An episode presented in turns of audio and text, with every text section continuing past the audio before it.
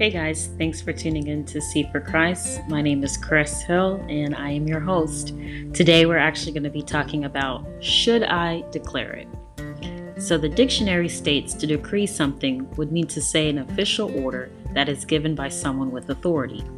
In order to actually decree something officially, the person issuing it must have legal authority to give that order.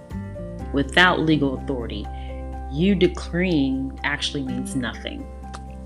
So, to give a good example, would be if I decide I want to decree that Friday will no longer be considered a weekday and it's now going to be considered a weekend,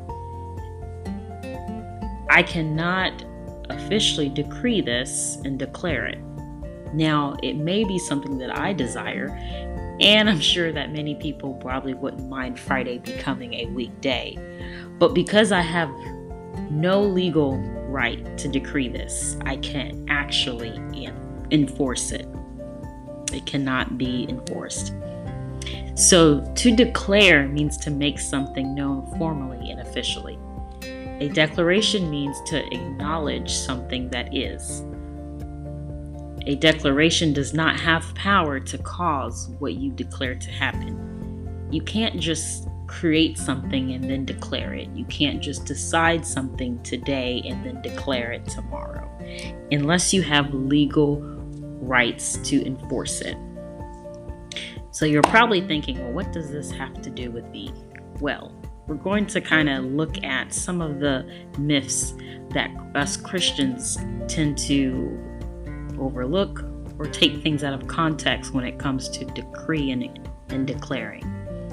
Many people believe when you decree and you declare in prayer, they think prayer is what causes what you are asking for to come to pass because they are believing in their words.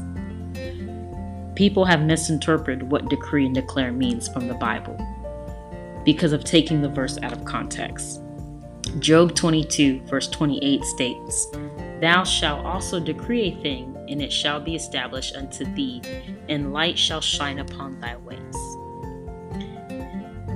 And in verse Mark 11, 23 through 24, it says, Truly I tell you, if anyone says to this mountain, Go throw yourself into the sea, and does not doubt in their heart, but believes that what they say will happen, it will be done for them.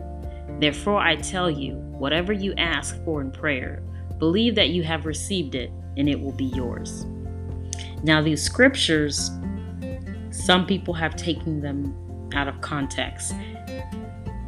They actually think these scriptures are talking about your authority to decree and declare something will happen for you. Now, although us Christians can decree and declare, these two particular verses are actually discussing faith and not discussing decree and declaring alone by themselves.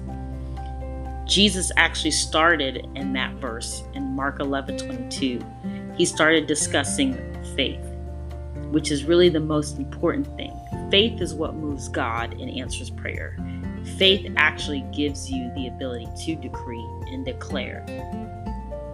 Hebrews 11:6 says, "Without faith it is impossible to please God, because anyone who comes to him must believe that he exists and that what he rewards those I'm sorry, anyone who comes to him must believe that he exists and that he rewards those who earnestly seek him."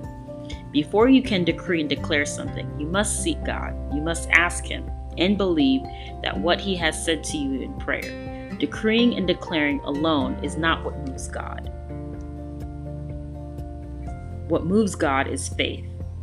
You must have faith in God, but you must request what you're asking of God.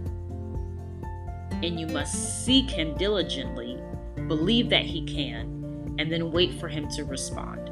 Once he has confirmed that to you, then you can actually decree and declare it. God will back you up because He has confirmed that promise to you. So, guys, thanks again for tuning in to See for Christ. Um, listen out for part two of Should I Decree, decree and Declare It? Have a good day. Bye bye.